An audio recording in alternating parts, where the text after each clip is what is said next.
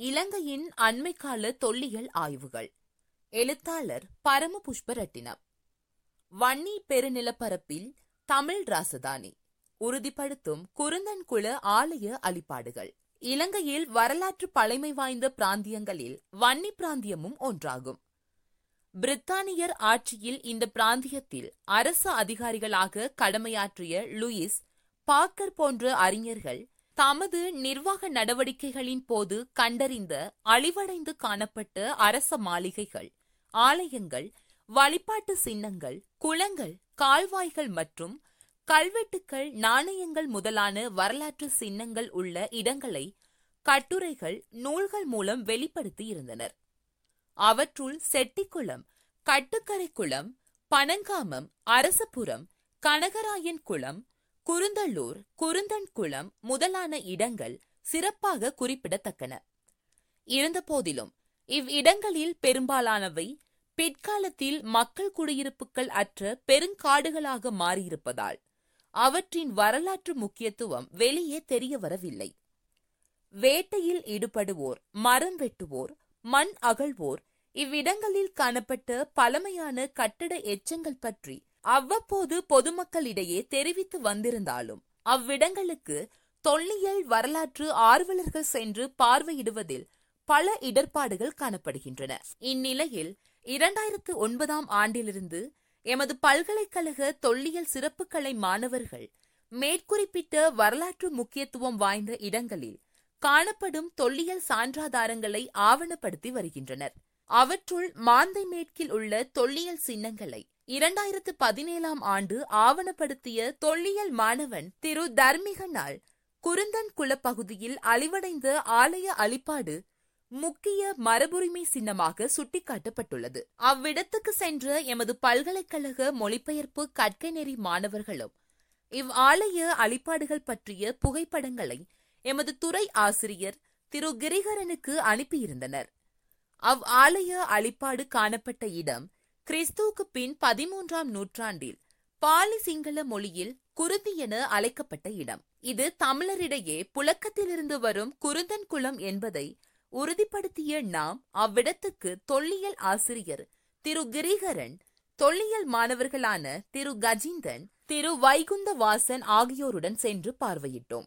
இவ் ஆலய அழிப்பாடு வெள்ளாங்குள பிரதான வீதியிலிருந்து தென்மேற்காக பதிமூன்று கிலோமீட்டர் தொலைவில் குருந்தன் குளக்கட்டுக்கு தென்மேற்காக உள்ளது. பிரதான வீதியிலிருந்து ஆனைக்கட்டு வரை பெருங்காடாக இருப்பதனால் மிகுந்த அச்சத்துடனேயே பயணிக்க வேண்டும். ஆயினும் ஆலயம் அமைந்த பிரதேசத்தில் ஏறத்தாழ நூறு ஏக்கர் நிலப்பரப்பு வயல்வெளியாக காணப்படுகிறது. இவ்வயல் நிலம் ஒல்லாந்தர் ஆட்சியில் வைரவப்பிள்ளை உடையாருக்கு நன்கொடையாக வழங்கப்பட்டதாக தெரிகின்றது. அந்த காணி நன்கொடையாக வழங்கப்பட்ட காலத்திலேயே இவ் ஆலயம் அழிவடைந்த நிலையில் இருந்துள்ளது. தற்போது அருணாச்சலம் உடையாரின் எட்டாவது தலைமுறையினர் துணிச்சலுடன் இவ்வயற்காணியில் நெற்பயிர் செய்கையில் ஈடுபட்டு வருகின்றனர். ஆயினும் அழிவடைந்த ஆலயம் மீளுருவாக்கம் செய்யப்பட்டு பராமரிக்கப்படவில்லை. அழிப்பாடுகளுக்கிடையே காணப்பட்ட சில சமய சின்னங்கள் அங்கு சென்று வரும் ஒரு சிலரால் வழிபடப்பட்டு வருவதாக தெரிகின்றது. ஆயிரத்து எண்ணூற்று முப்பதுகளில் கற்ப கிரகத்துக்கு மேல் விமானம் இருந்த இடத்தில் மட்டும் ஓடுகளை பயன்படுத்தி தட்டையான கூரை போடப்பட்டதற்கான ஆதாரங்கள் காணப்படுகின்றன. ஏறத்தாழ முப்பத்து ஒரு அடி நீளமும் பதினாறு அடி அகலமும் கொண்ட இவ் ஆலயம் கற்பக்கிரகம் அந்தராலம் முன்மண்டபம் பலிப்பீடம் என்பவற்றை கொண்டிருந்ததற்கான அழிப்பாடுகளை அடையாளம் காண முடிந்தது. இவ் ஆலய சுவர்கள் ஏறத்தாழ ஒன்றரை அடி தடிப்புடையன. சிறிய விமானம் முன்மண்டபம் முற்றாக சிதைவடைந்து அவற்றின் எச்சங்கள் ஆலயத்தை சுற்றிவர குவியலாகவும் சிதறுண்டும் காணப்படுகின்றன. இவ் ஆதாரங்கள் சிவாலயம் பெரிதாக கட்டப்பட்டிருந்ததை உறுதிப்படுத்துகின்றன. இவ் ஆலய வழிபாட்டில் இருந்திருக்கக்கூடிய சிலைகள் சிற்பங்கள் சமய சின்னங்கள் என்பவற்றை உறுதிப்படுத்தும் சான்றுகள் மிக அரிதாகவே காணப்படுகின்றன. தற்போது உடைந்த நிலையில் கற்ப கிரகத்தில் வைக்கப்பட்டிருக்கும் விநாயகரது செப்பு திருமேனி இவ் ஆலய காலத்துக்கு உரியதாக கூறப்படுகின்றது. ஆயினும் அதன் காலத்தை உறுதிப்படுத்தக்கூடிய சாசன பதிவுகள் எவற்றையும் செப்பு திருமேனியில் காண முடியவில்லை. ஆயினும் ஆலயத்துக்கு வெளியே காணப்படுகிற எலி வாகனமும் பலிபீடத்தின் கட்டட எச்சங்களும் இவ் ஆலயத்தின் தோற்ற காலத்தை சேர்ந்தவையாக உள்ளன. தற்போது ஆலய முன்வாசல் பகுதியில் வைக்கப்பட்டிருக்கும் நாகக்கல் சிற்பம் இவ் ஆலயத்தின் பழைமையை எடுத்துக்காட்டும் முக்கிய சான்றாக காணப்படுகிறது.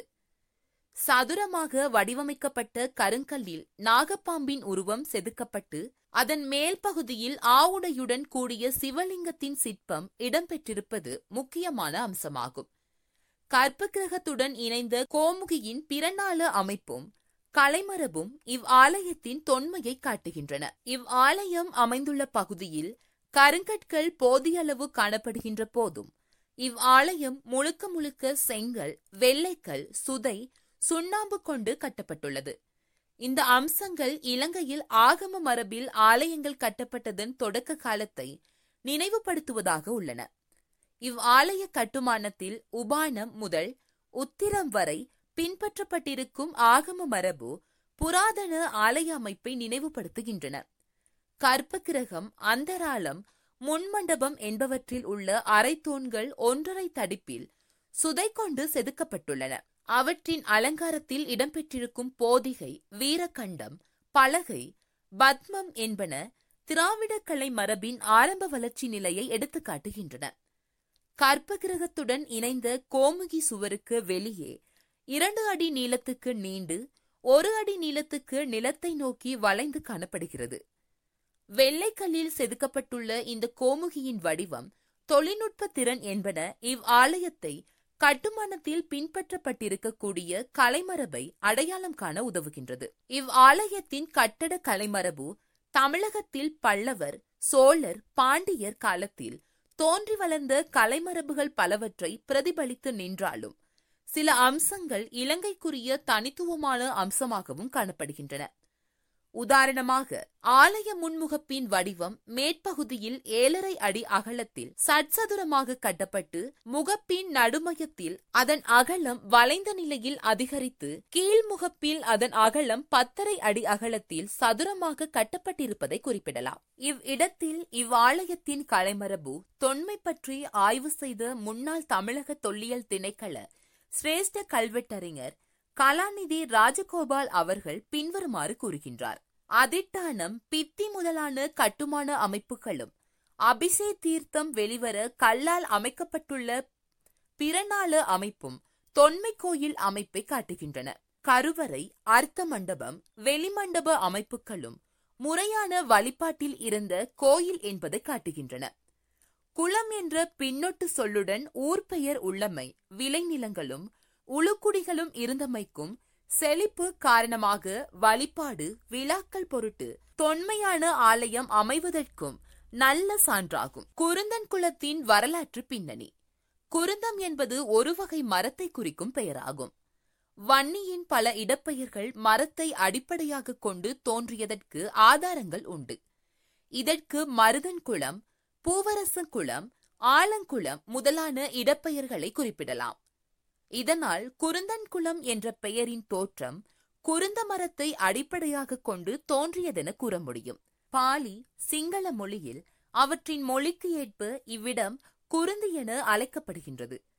சூழவம்சம் என்ற பாலி இலக்கியம் பதிமூன்றாம் நூற்றாண்டில் தமிழர்கள் வாழ்ந்த இடமாக இக்குருந்தி மாவட்டத்தை குறிப்பிடுகிறது. பேராசிரியர் சுதர்சன் செனிவரட்னா இலங்கையில் குளத்தை மையப்படுத்திய கிராம குடியிருப்புகள் தோன்றுவதற்கு தென்னிந்தியாவில் இருந்து பரவிய பெருங்கற்கால பண்பாடே காரணம் என கூறுகின்றார். கலிங்கமாகன் இலங்கையில் நீண்ட காலம் ஆட்சி செய்த மன்னனாக பாலி சிங்கள இலக்கியங்கள் கூறினாலும் அவன் யார்?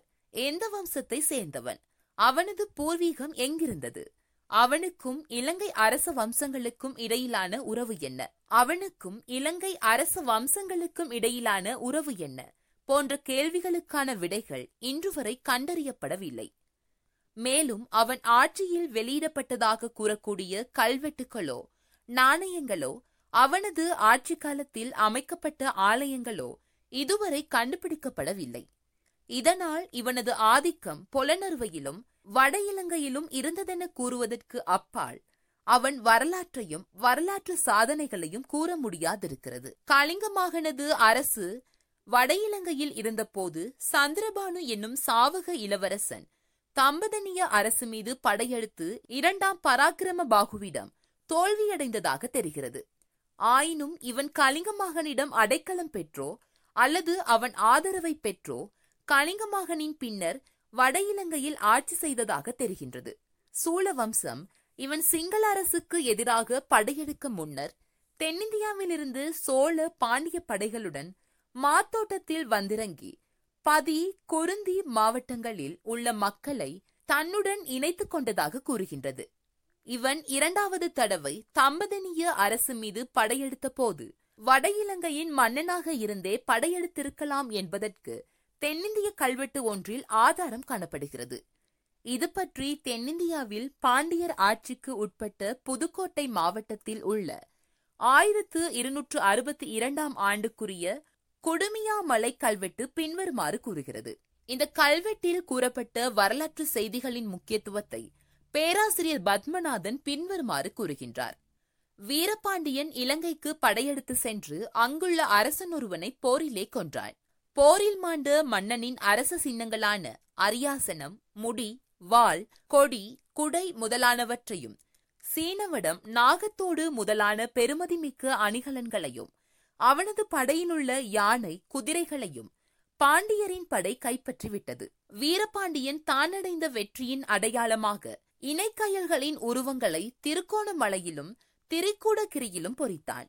திருகோணமலையிலே பாண்டியரசன் தங்கியிருந்த சமயத்தில் முன்பு அடங்காது பகைமை கொண்டு போர் புரிந்த சாவகனின் மைந்தன் பணிந்து வேண்டிக் கொண்டதால் தந்தையினுடைய ராஜ்யம் மகனுக்குரியமையாகும் என்பது அரசியல் நெறி என்ற உணர்வினால் அவனுக்கு வீரபாண்டியன் ஆட்சி அதிகாரம் வழங்கினார். அவனுக்கு அரசனுக்குரிய சின்னமான வீரக்கலலினை அணிந்து அவனை யானை மேல் ஏற்றி ஊர்வலம் செய்வித்து அதன் பின்பு அவனுடைய ஊருக்கு செல்லுமாறு அனுப்பினார். வீரபாண்டியன் போர் முடித்த பின் செய்த ஏற்பாடு திருகோணமலையிலேயே நடைபெற்றது என்று சாசன குறிப்பால் உணரப்படும். அந்நாட்களிலே திருகோணமலை சாவக மன்னனின் தலைநகராக அமைந்திருத்தல் கூடும்.